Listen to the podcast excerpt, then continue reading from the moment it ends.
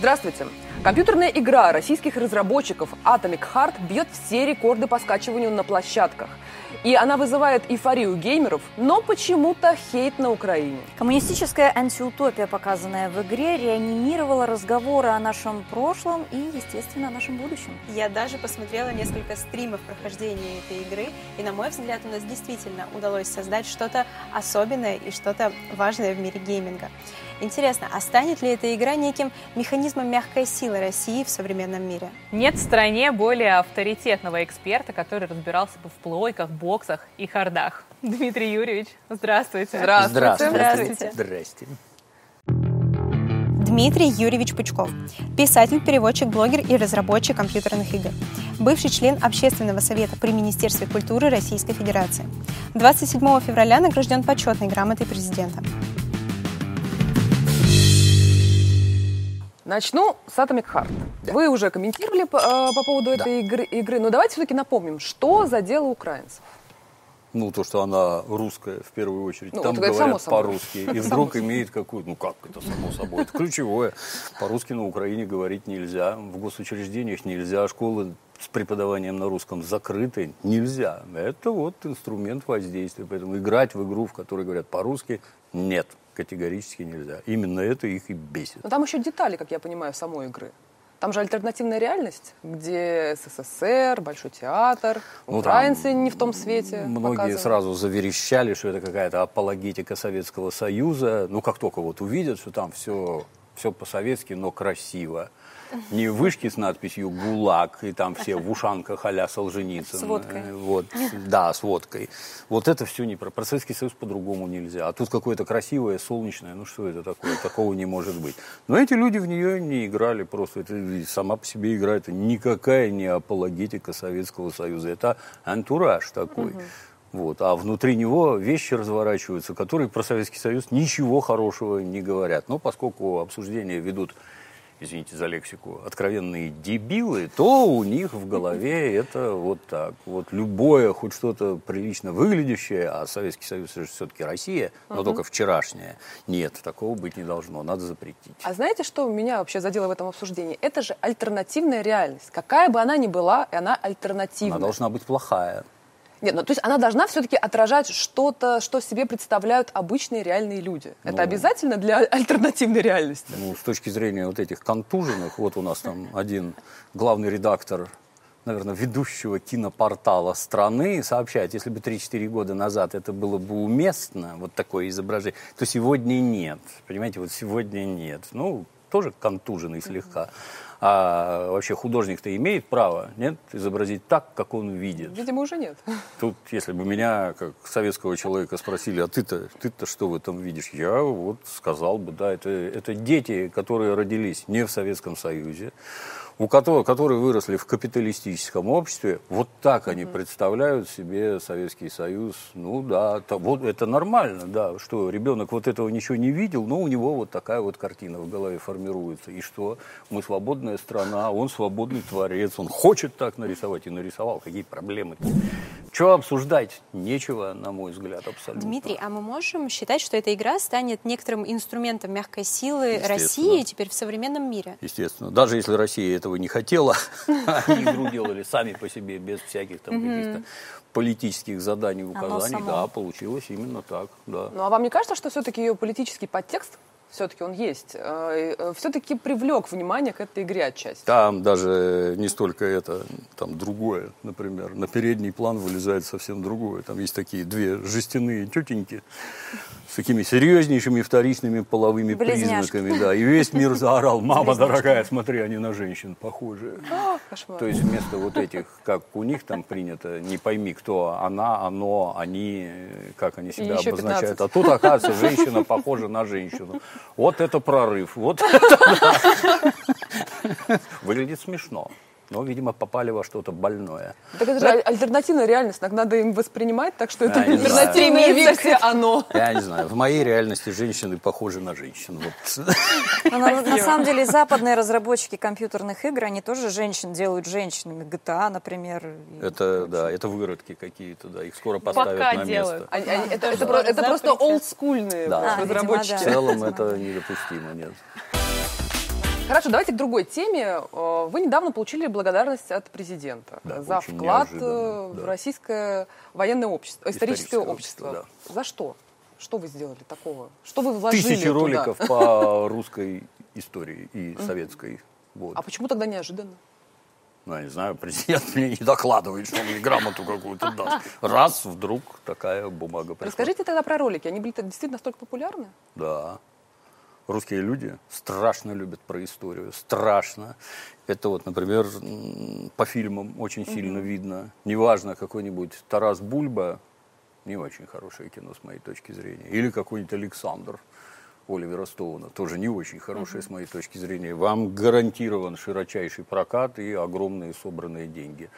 Русским страшно нравится про историю. Именно не выдумки какие-то, хотя выдумки тоже годятся, если правильно показывают. Но вот если что-то действительно историческое, народ валом, все посмотрят. А почему? Почему так вот Не интересно? знаю. ну, Не, ну и должна же быть какая-то причина. но мне так кажется, что в нас, вот, например, как в народе, есть некая общеизвестная тяга к справедливости. По справедливости все должно быть. И это некий, так сказать, в голове, как мне кажется, некий аналог правды, так называемой. Не хочу выдумки. Покажи, как на самом деле было. Потому что все вопросы про кино, а как было на самом деле. А это правда, неправда, а вот, вот так, вот так. Бывают ну, в основном глупость всякая. Но бывают какие-то проблески. Вот вышел фильм «Союз спасения», по-моему, про декабристов, где впервые догадались пойти в Эрмитаж в Зимний дворец, зайти в галерею героев 1812 года и хотя бы с пиджаков награды срисовать, как они там висят. А вы сами с каких источников делали эти ролики? Из Я каких? зову историков. Я не историк. Давайте вот, если историк хочет что-то рассказать, приглашаю историков, и историк подробно А рассказывает. насколько можно, насколько можно вообще доверять тем или иным историкам с учетом того, что Что их- значит доверять? Вы не специалист. Как Я вы? не специалист, но при этом вот недавно у нас в гостях был историк, Так. который говорит о том, что не каждому историку можно доверять, к сожалению. Отсюда у нас разнятся, а, собственно, те факты, которые трактуются, а так или иначе историки трактуют факты, они трактуются почему-то по-разному. Отсюда мы получаем разные учебники в школах, отсюда мы получаем Это разного рода- нормально. Все разные трактовки у нас начинаются с 1917 года. Вот там вот одни контуженные, а вторые идеологически контуженные, а другие хотят разобраться, в чем дело-то.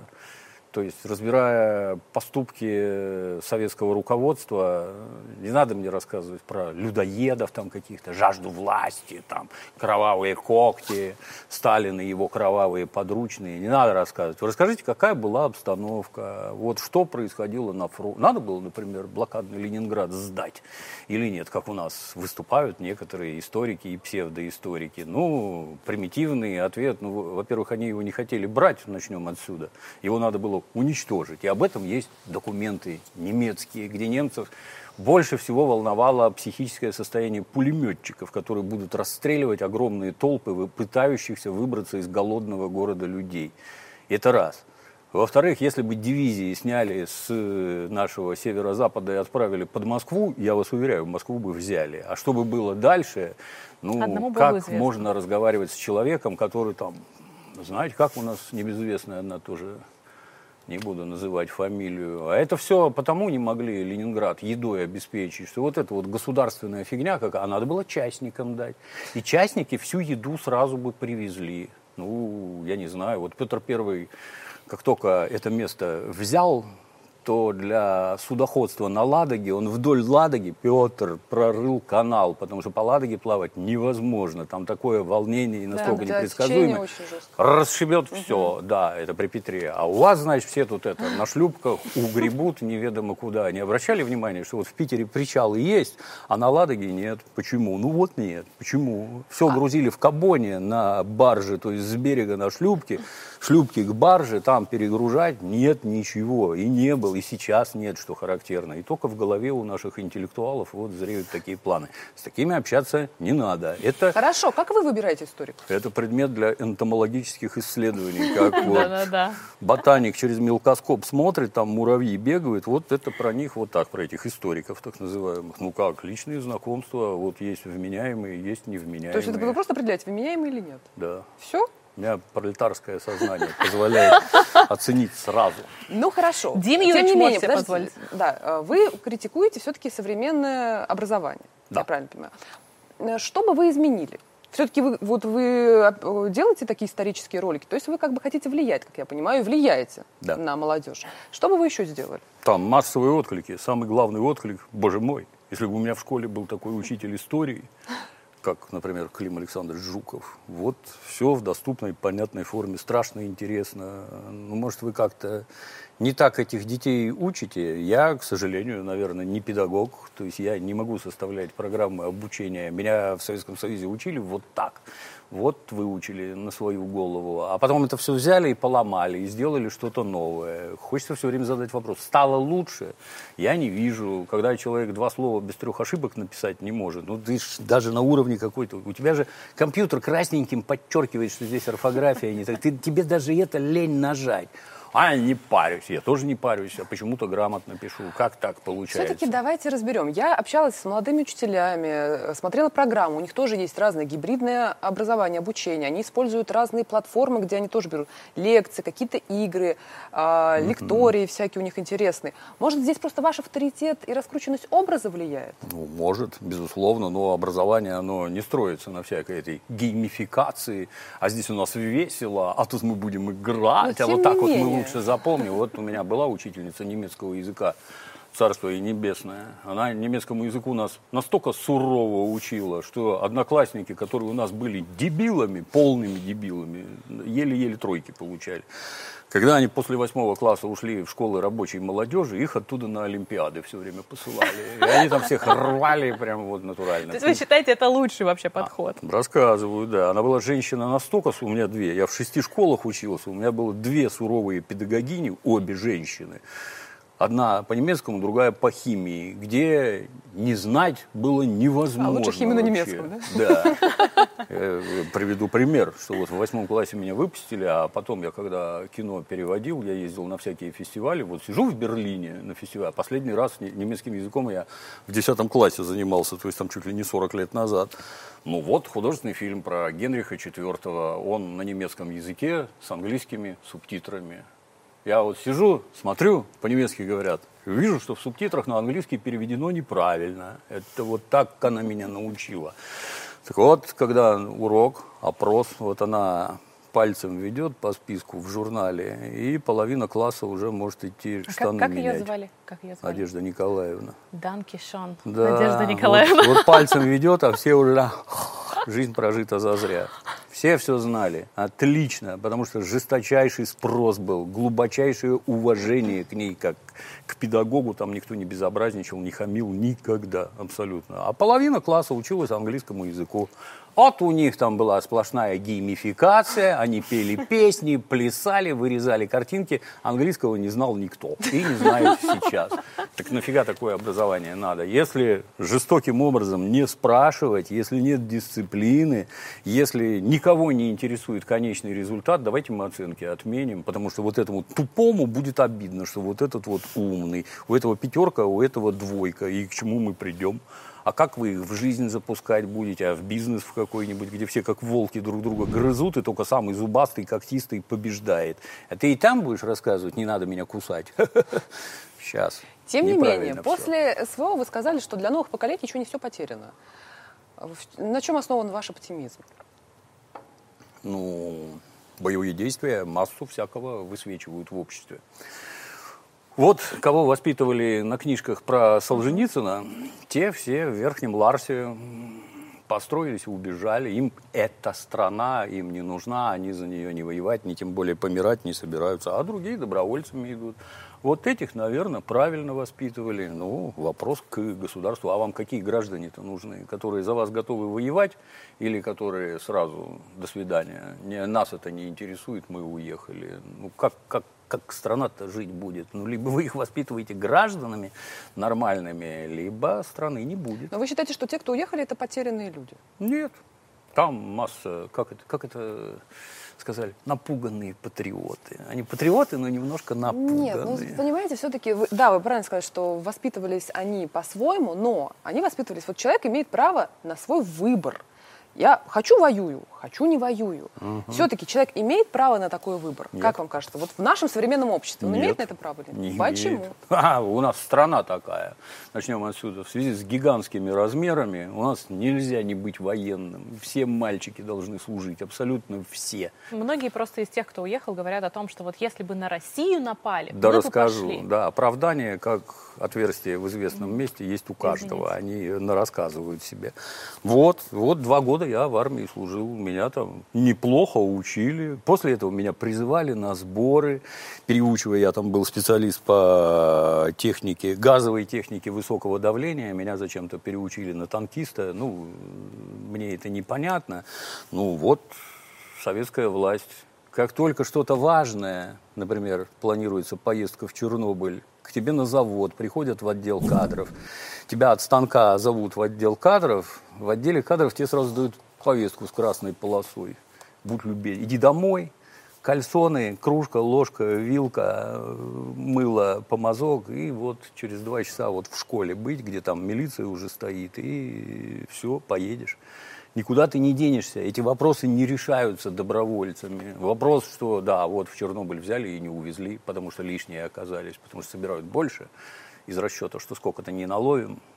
Вот. Это Ну, связано все-таки не- со страной или с идеальным обществом, на ваш со взгляд? страной. То есть вот, вот в Да. нашей стране нужно только так. Мы большая... Есть вопросы, которые добровольцами не решаются. Сколько добровольцев в Великую Отечественную было? Много? Много. А сколько призвали? Гораздо больше. А были еще, вы не поверите, отказники при советской власти. 700 тысяч человек больше за время Великой Отечественной войны. Бегали, уклонялись от службы, не хотели никуда идти. Такое всегда есть. Оно не решается никакими этими мощными призывами. Нет. Оно работает не так. И вот я приписан к военкомату. У меня, например, есть там какой-нибудь где-то четырехколесный автомобиль с приводом. При советской власти это сразу все изымалось в вооруженные силы, все автомобили. Я четко знал, что по свистку я прихожу в военкомат, меня сажают в автобус, везут в Сосново, в населенный пункт Сосново, где стоят так называемые кадрированные дивизии. Это где техника советская там до горизонта просто на колодках стоит. Вот твой танк, залезай, поехали. А в штабе в советском висела карта Северо-Западного театра военных действий, где через всю Скандинавию вот такая красная полоса, и в каждом населенном пункте от старта на какой день войны какой батальон, рота разворачивается или проживает вот в этом населенном пункте. Нельзя по-другому, просто нельзя. Потому что когда сейчас, вот, давайте проведем мобилизацию, и вдруг оказывается, а мы не знаем, где эти люди. И это правда, потому что больше никому военкоматы не нужны. А как вас ловить? При советской власти ты обязан был сообщать об изменении, ну это я молчу, когда ты приписные эти самые, об изменении семейного положения, женился, родил ребенка, родил второго, заболел хронической болезнью. Про все про это надо было рассказывать. Военкомат ставить в известность. А теперь никто ничего не знает, идите всех там сетями ловите. А они все уже в Верхнем Ларсе. Ну хорошо, а если, э, если общество, например, вот люди вот будут негативно к такому сценарию относиться? Их воспитывать надо, чтобы они не относились негативно. Вопрос-то вот в настоящее время под все разговоры, может человек, не может человек. Вопрос, как это говорят в Америке, вопрос экзистенциальный. То есть будет существовать Россия или не будет. С точки зрения Запада она существовать не должна. И если спросить лично меня, я вам сразу говорю, пришедшие сюда оккупанты лично меня убьют. И убьют всю мою семью. Мне это не надо. Вот я, например, сугубо левых взглядов, а государство у нас капиталистическое. Но с моей точки зрения, это как вот твоего ребенка сейчас медведь загрызет, а мы стоим с вами и обсуждаем. Медведь в красной книге. Нельзя стрелять. Что значит нельзя? Это мой ребенок. Сдохнет ваш медведь сейчас же, безо всяких. Я даже думать не буду, его убью. Точно так же и тут. Нет, родину надо защищать. Это вообще никак. А, а вы людей, выходит, не воспитываете, да? Им, им плевать на нее уже не таясь рассказывать, что вашей страны как таковой быть не должно. Она должна развалиться на мелкие государства. Вы представляете последствия развала России, где есть оружие как таковое в чудовищных запасах и ядерное оружие. Вы представляете, что это будет? Ни- Никому в голову не приходит, что там, как в этой, в беспреданнице, так не доставайся же ты никому. Чик, и ничего не будет вообще, ни вашей Европы, ни Америки. Как это так? Нет, такого быть не должно. Мы экзистенциально, так сказать, угрозу должны пресечь, ее быть не должно. Сдохните лучше вы, а мы потом. Вот, только так. Дмитрий, вас считают активным противником всего антисоветского. Более того, по вашим словам, все антисоветчики, они приравниваются вообще к русофобам. Да. Вот скажите, это нельзя ли считать немножко однобоким? Ведь Нет. человек э, не обязан любить э, страну и быть при этом сторонником советской власти или наоборот. Он Пусть обязан... не любит на здоровье. Вся антисоветчина сводится к примитивным вещам. Во главе вашей страны стоял преступник, небезызвестный Иосиф Виссарионович Сталин. Это преступник. Так. А значит, если ваше государство возглавлял преступник, значит, оно было преступное государство. А значит, результаты Второй мировой достигнуты преступным путем и, приготовьтесь, не считаются. Что из этого следует? Из этого следует, что первое, надо пересмотреть территориальную целостность Российской Федерации, что у нас по закону делать запрещено, в общем-то.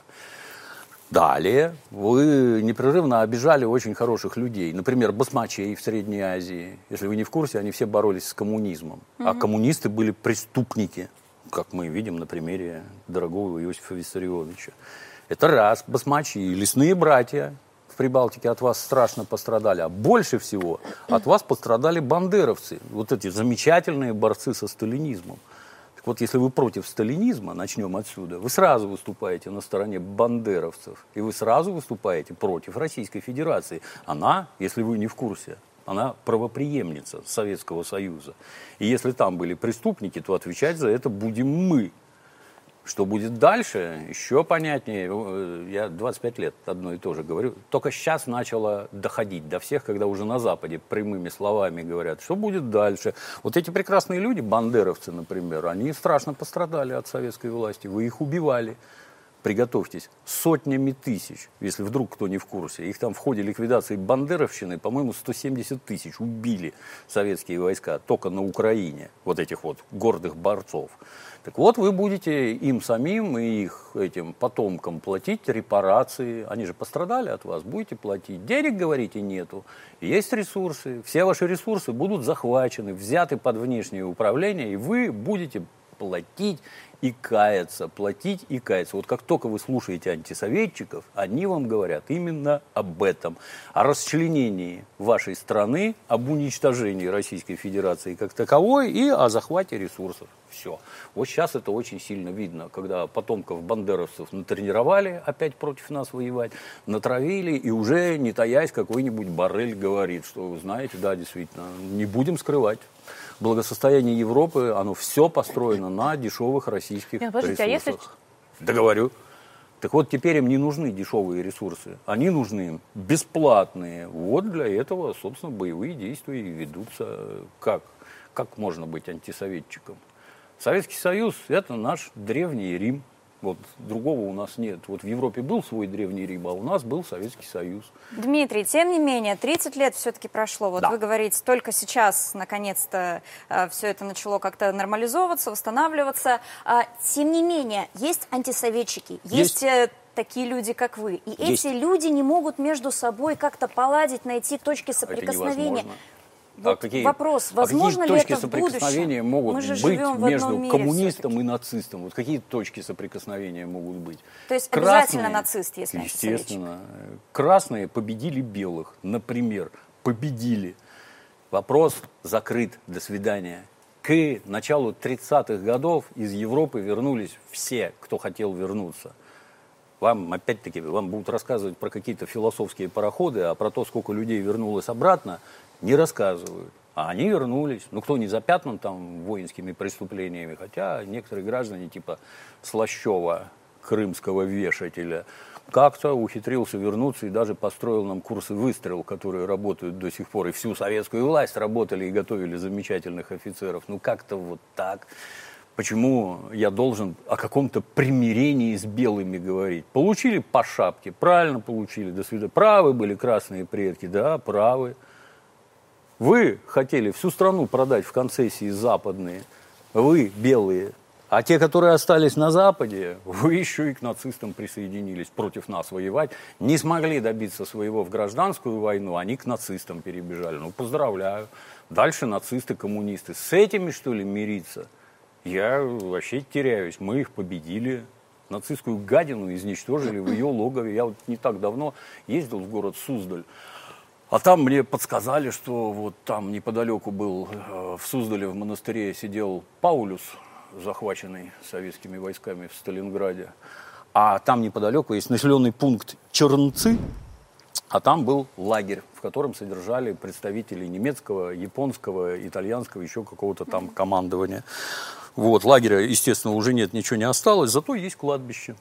И вот, на русском православном кладбище. Я атеист, мне это все не сильно интересно, но это наше русское православное кладбище. В углу, значит, такой небольшой загородочкой огорожена выгородка, стоит здоровенный католический крест из двутавра сваренный, а внизу табличка на немецком и на русском языке. Здесь покоятся жертвы Второй мировой войны.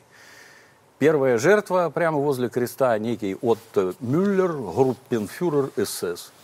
Это жертва. Представляете, это жертва. Она пришла вот сюда, это жертва. При этом там были японцы похоронены. Так вот, после войны японцы приехали, выкопали своих, сожгли и в урнах уволокли к себе в Японию. А немцы почему-то вот Отто Мюллера не повезли вот этого из СС. Как-то и нет. И с ними надо, что ли, примиряться? Скажите спасибо. Ну, там, конечно, извините за подробности, не успели подойти нам на ближайшей могиле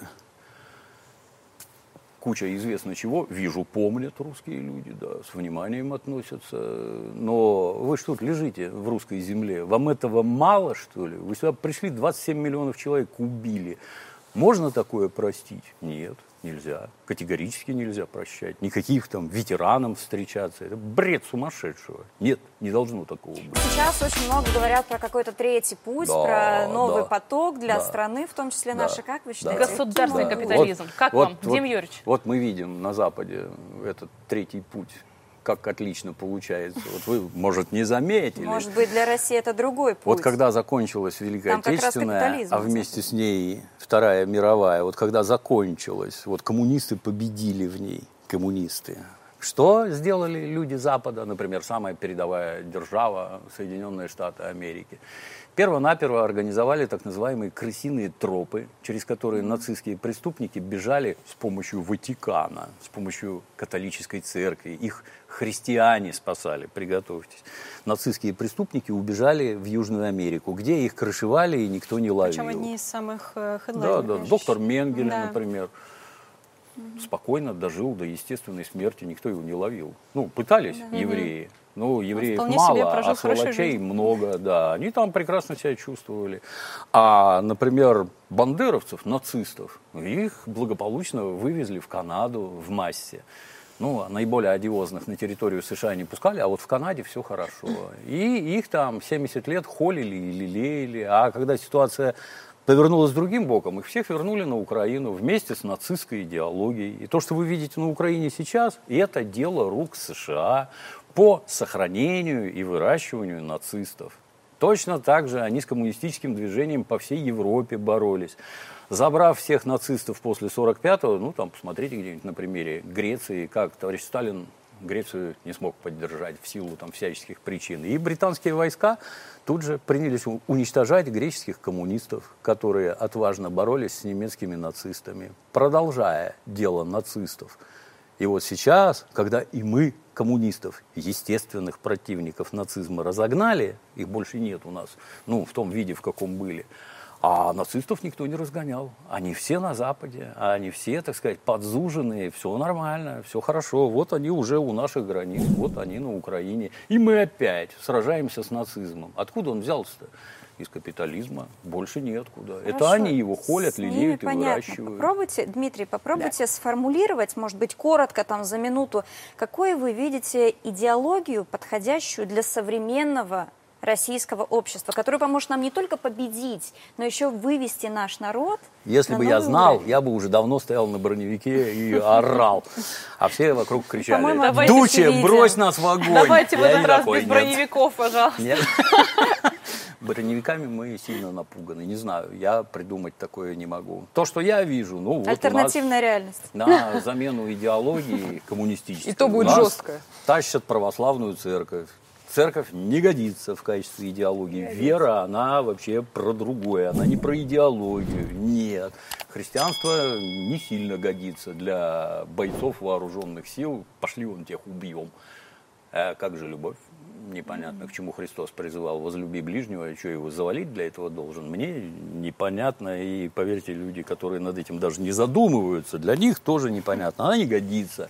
А идеологии нет, потому что нам американцы в Конституции написали, что идеологии быть не должно. А мы за каким-то бесом это поддерживаем. И Конституцию вот начали переделывать. И переделать надо окончательно. Она должна быть не такая. Давайте поговорим немного о России, о нашей молодежи. Я уже как на броневике тут у вас ору. Да, да, есть такое Все впереди. А, Если говорить о нашей молодежи, сейчас мы в последнее время видим, что молодые ребята объединяются в некоторые группы по интересам, а государство не знает, как на это реагировать, поддерживать, регулировать, доверять, проверять. А теперь еще и, как мы выяснили, ЦИПСО может этим пользоваться. Как вы считаете, стоит ли давать молодежи такую свободу в этих проявлениях, или государство все-таки должно вмешиваться, а главное, как вмешивается? Это вы про детей с паучками, я правильно понимаю? Ну, как пример. Да. Ну, тут не с той, на мой взгляд, вообще не с той стороны надо смотреть. То есть э, то, что лично я вижу в СМИ, это уже некий финал. Дети безобразничают, безобразие надо как-то остановить. Вот пишут, что пришло там в какой-то универмаг ш- 300 человек, подростков, с задачей кого-то бить, там, терзать еще. А значит, и с другой стороны, если здесь 300 пришло, может и там 300. А их Давайте отметим, туда и ГУМВД пришли в таком же примерно составе. А их 300 задержали. Я вот вижу уже колонну автозаков до горизонта и примерно тысячу сотрудников, которые пришли их крутить туда. Это, это что вообще такое? Но выяснилось вообще, что вот эта история с этими ребятами из этого движения, это не просто их какая-то собственная агрессия, которую они решили резко выплеснуть, а что это украинское ЦИПСО поработало и стравило Может. между собой э, два направления. И Ну, они... Знаете, я когда начали был молодой, у нас не было ни интернета, ни ЦИПСО, ни тлетворного воздействия Америки. Тем не менее, мы друг друга район на район активно били все время. Надо было собраться, там человек 100 с каждой стороны. И, Выплеснуть Ну, энергию. там 100 человек друг друга не бьют, там, ладно, самые борзые и всякое такое. Да, ну, оно все время такое. Мы вот живем на улице Бассейной, а вы на какой-то дурацкой, пражской. И совершенно очевидно, Но что мы лучше, чем вы, поэтому вас надо бить все время. государство должно да, регулировать это. говорю, да. Вот, вот так вот оно получается. У нынешних детей есть какие-то общие увлечения. В Советском Союзе показывали, например, все время кино про индейцев. В Восточной Германии заснятое. Там был такой Гойко Митич, такой физкультурник, такой мужик, их, прям нос крючком, красавец, мужчина с обнаженным торсом бегал. Мы все время играли в индейцев. Постоянно. Покажут кино про 300 спартанцев, все крышки от мусорных бачков на щиты, все палками друг друга дубасят. Теперь есть какой-нибудь Гарри Поттер. кого-то бить. Да. Ну, мальчики что сделать? Они все время друг друга бьют. Ну, там и девочки есть. Какой-нибудь Гарри Поттер, все играют в Гарри Поттера. сказала про это. Да, все бегают с волшебными палочками. Или вот смотрят аниме, и вот рисуют там на рюкзачках этих паучков, обозначая таким образом свою причастность. Что там произошло, лично я не знаю. Может, их, из них кого-то побила конкурирующая группировка, а они пошли заступаться за своего. Это абсолютно нормально. Непонятно, зачем в универмаге, где кругом видеокамеры стоят, это я понять Там не тепло, могу. сейчас холодно на улице. Драться удобнее, да. Да. Тебя снимают со всех сторон, и потом поедешь известно Потом куда. Это, это как-то странно. Но происходящее это абсолютная норма. И то, что они в универмагах, помните, был такой Кевин Смит, который заснял там клерков, догму. Вот. вот у него был художественный фильм «Моллрец» называется, как раз про американских подростков, которые сидят в этих моллах, Ну и наши также Потому что, сидят. да, там тепло, там фудкорт, можно это выпить, закусить, и вообще вкусно пахнет, хорошо себя чувствуешь. Интернет это есть. нормально абсолютно. Вопрос-то в другом. А детьми вообще кто-нибудь занимается? Нет. Вот там какая-то гражданка из Госдумы сразу закричала, вот это крайне опасное увлечение детей аниме, оно провоцирует вот на такое поведение, давайте его запретим. Ну, прекрасно. А вы вот представитель Компартии. Мне вот интересно, а сколько вы комиксов выпустили там про Василия Ивановича Чапаева, mm-hmm. Григория Котовского, Георгия Жукова? Выпустили какие-нибудь? У нас есть майор Гром. Да. Это не коммунистическая партия выпускает. Это раз. Второе, может, вы проспонсировали вот выпуск каких-нибудь мультиков там про, про героев Отечественной войны. Например, про детей пионеров-героев. Что-нибудь сделали? Нет, я не видел ничего подобного. Категорически ничего не видел. То есть у вас детей воспитывает Бэтмен, Человек-паук, а все они смотрят аниме. Они могут они существовать параллельно? Эта культура и наша культура? Могут, конечно. Это приведет только к тому, что все убегут в Верхний Ларс. Тут оно не работает так. Угу. Ну, имеет ли право? Конечно, имеет, да, безусловно. Но в интернетах так не работает. Вот она хочет что-то запретить. Я помню, последний раз у нас так Телеграм запрещали, да, да, когда да, там да, банковские сайты массово падали и всякое такое. Ну, влиять-то каким образом тогда надо? Не запрещать, а что Японское делать? Японское аниме на детей влияет отвратительно. Безусловно, есть хорошие мультики, никто не спорит. Японцы, они не христиане, это ключевое. Они от нас отличаются радикально. У них нет самое главное, понятие добра и зла в том виде, в каком оно есть у нас. В православии добро и зло, в христианстве условно определено четко.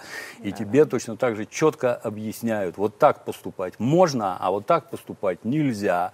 А у японцев нет. Вот хороший герой вначале и плохой. И к середине мультика будет хороший не такой хороший, а плохой не такой плохой. А в конце плохой окажется хорошим. Да. В конце они будут а, а этот плохим, да. Подождите, у нас сейчас все фильмы в сказки переделывают. Так у точно. нас Кощей Бессмертный хороший, так точно. Колобок плохой. Это как раз Баба оно. Яга, Баба Яга хорошая. Это как раз оно. Баба Яга может быть хорошей. Баба Яга на всякий случай. Баба Яга костяная нога. Это мертвец. Подождите, а Вдруг может ли... Кто... Дайте я договорю. Не может она быть хорошей. Ее Иван Дурак все время разводит, обводит и заставляет сделать то, что ему надо.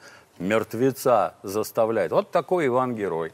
А хорошим мертвец быть не может. И Кощей бессмертный быть не может. Дим Юрьевич, но при этом а, борьба за умы будущих поколений, она продолжается активно. И мы понимаем, что пропаганда, которая а, идет, скажем так, западная пропаганда, да. она будет только усиливаться. Что, собственно, нам делать э, для того, чтобы мы понимаем, что так или иначе несправедливость в государстве будет существовать? Что, собственно, делать тогда, чтобы Повторюсь, выиграть в этой битве? Не можешь победить, возглавь, ничего другого больше нет. Все эти попытки что-то там запретить, что-то не пускать, вот они там хотят, этот, как он там, Редан называется, да? давайте аниме запретим. Да. Начинайте с Гарри Поттера сразу. Чего вы, дети любят Гарри Поттера, запретите его нафиг. Он же вообще с христианством там никак нет. Это ж колдуны.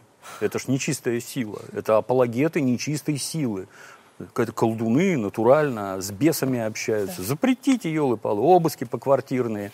Мало ли там детей? Под подушкой держит гаденыш этого Гарри Поттера. Палочку держит. Да, палочка у него какая-то. Ты куда стремишься-то, елы пал На колени, бейся лбом об пол, отмаливай грехи. Ну, глупость, ну так нельзя. Делайте свое, свое должно быть, только чтобы свое всех привлекало, чтобы тебе педагоги объясняли, чтобы мама с папой правильные сказки читали, не художественный фильм, «Последний богатырь», где Кощей бессмертный хороший, безумцы. Их воспитывать надо с детства, а поскольку все это пущено на самотек, давайте избавились от советского гнета, делайте, что хотите. Нельзя в обществе делать все, что ты хочешь. Вот нельзя и все. Демир, а вот недавно Валентина Матвиенко предложила маркировать каналы, а, телеграм-каналы. Сердце захолонуло. Так-так. По примеру иноагентов, то есть те, каналы, те телеграм-каналы, которые выступают против России. Как вообще к этому относитесь? С одной стороны, положительно, а с другой стороны, это мне все время как пропаганда гомосексуализма. Вы мне объясните, что такое пропаганда. Вот объясните четко и понятно. Я юридическое ПТУ заканчивал, мне это конкретика нужна.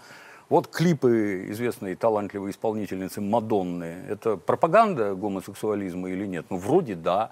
А почему их показывают?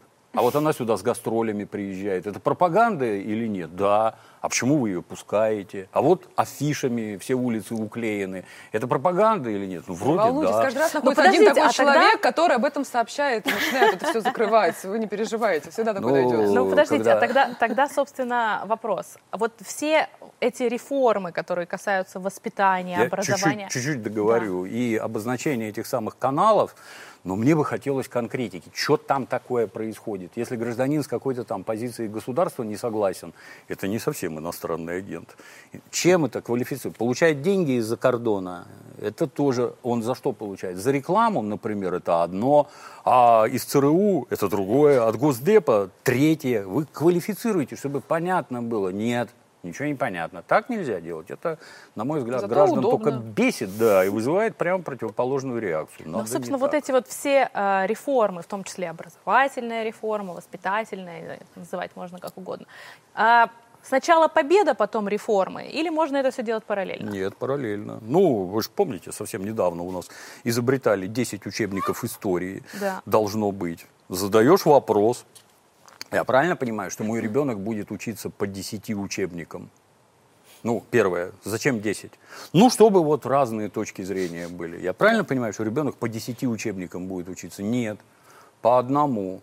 А кто это выберет? Сам ребенок и его учитель. Может, учитель контуженный, я не понимаю. И вот они вырастут, вырастут дети, которые по 10 разным учебникам учились, где прямо противоположные точки зрения. А они как вообще, эти дети, как-то у них это, так сказать, единое культурное поле. Они Василия Ивановича Чапаева считают героем или гнусным кровавым подонком. Потому что в учебниках будет написано вот такое, где Великой Отечественной войне два абзаца посвящены. Как непонятно. Вы, за- вы зачем это придумываете? Ну, ответ примитивный. Это только для разобщения и атомизации общества. Чтобы этих выросших детей вообще ничего не связывало. Чтобы они друг друга ненавидели лютой ненавистью и разваливали страну. Это кто, кто вас такому учит? Оказывается, есть учителя, они уже тоже не скрываются. Вот все это в Соединенных Штатах давным-давно придумано, за сотню лет на Латинской Америке обкатано, и вот пришло в Прибалтику, на Украину и во все бывшие советские республики. Это же замечательный момент, когда наши бойцы ходят по брошенным украинским школам, вы посмотрите, что у них в учебниках пишут. А вопрос Да. один, а ты свои-то смотрел, которые твои Да. дети читают, там, ну, туши свет, там то же самое абсолютно. Такого быть не должно. Ну, не надо никакой победы ждать. Надо все делать сразу. Возможно, оно со скрипом идет, медленно и не так, как хотелось бы, но все равно идет. А, это если уже мы- гораздо лучше. А если мы стоит. говорим вот об интернет-трендах, о шоу-бизнесе, о культуре в целом, как она должна меняться, чтобы молодежь все-таки не отворачивалась?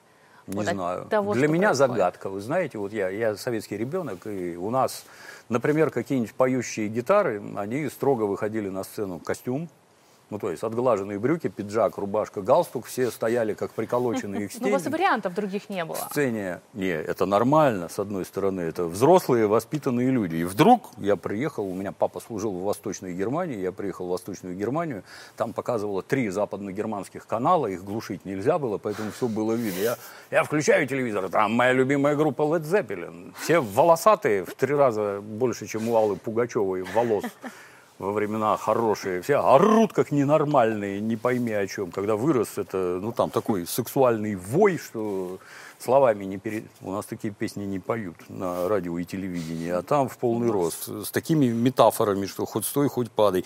Дикий крик, жуткая музыка, чудовищная громкость. Я- Так, и? я помню, в литературной газете была специальная заметка, что вот там децибелы меряются, что вот 110, 110 децибел – это э, реактивный самолет на взлете, 120 – это концерт Led Zeppelin, а 140 – это артобстрел. Я думаю, боже мой, вот это круто, вот, это- вот это да, вот это круто. И когда ты сравниваешь вот это вот с этим, Запретный плод сладок не потому, что запретен, а потому, что сладок. Ну, а как можно сравнивать поющие гитары и какой-нибудь Black Sabbath? Это же чудовищные произведения, адская отвязность, наркоман Ози Осборн. Естественно, все дети, разинув рты, будут на это смотреть. Как вот, я не знаю, кролик перед удавом, там, вытаращив глаза. Как?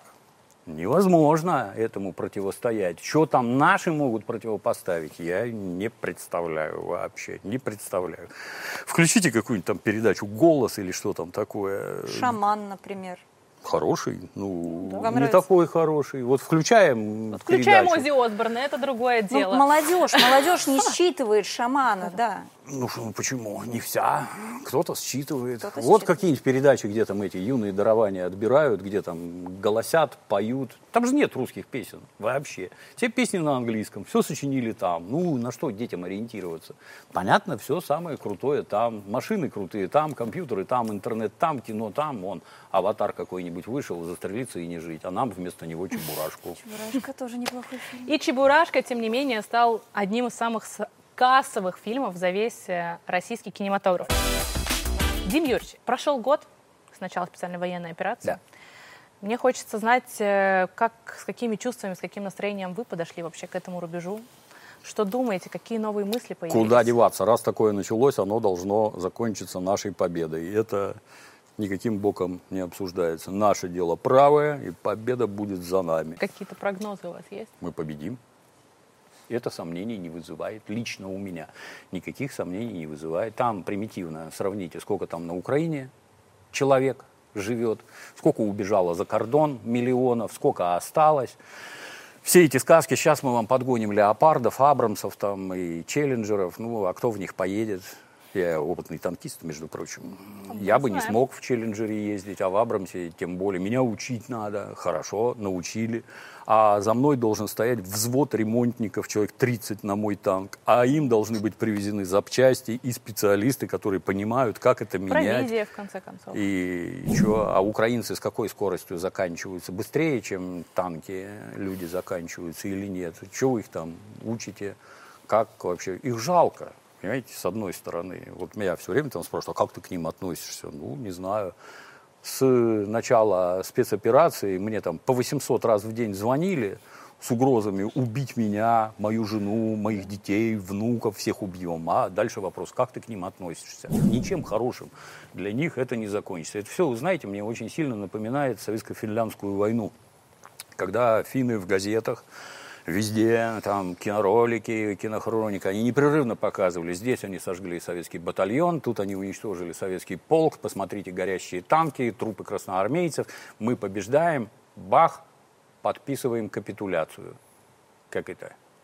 Вы только что финнам рассказывали, что вы всех победили. И вдруг капитуляция. И огромный кусок страны отходит к Советскому Союзу. Как это так? Вот и их ждет точно такое же жесточайшее похмелье. Ну, самое главное, что чтобы у нас все было хорошо. Мы все верим в Хотелось бы, победу. да. Спасибо вам большое, что сегодня приехали к нам Вам в студию. спасибо. Спасибо. Надеемся, что это не в последний раз. Мы всегда рады вас видеть. Спасибо. А я напомню, сегодня у нас в гостях был Дмитрий Юрьевич Пучков. Подписывайтесь на наш канал, ставьте лайки и обязательно пишите комментарии. До новых встреч. Спасибо. Спасибо большое.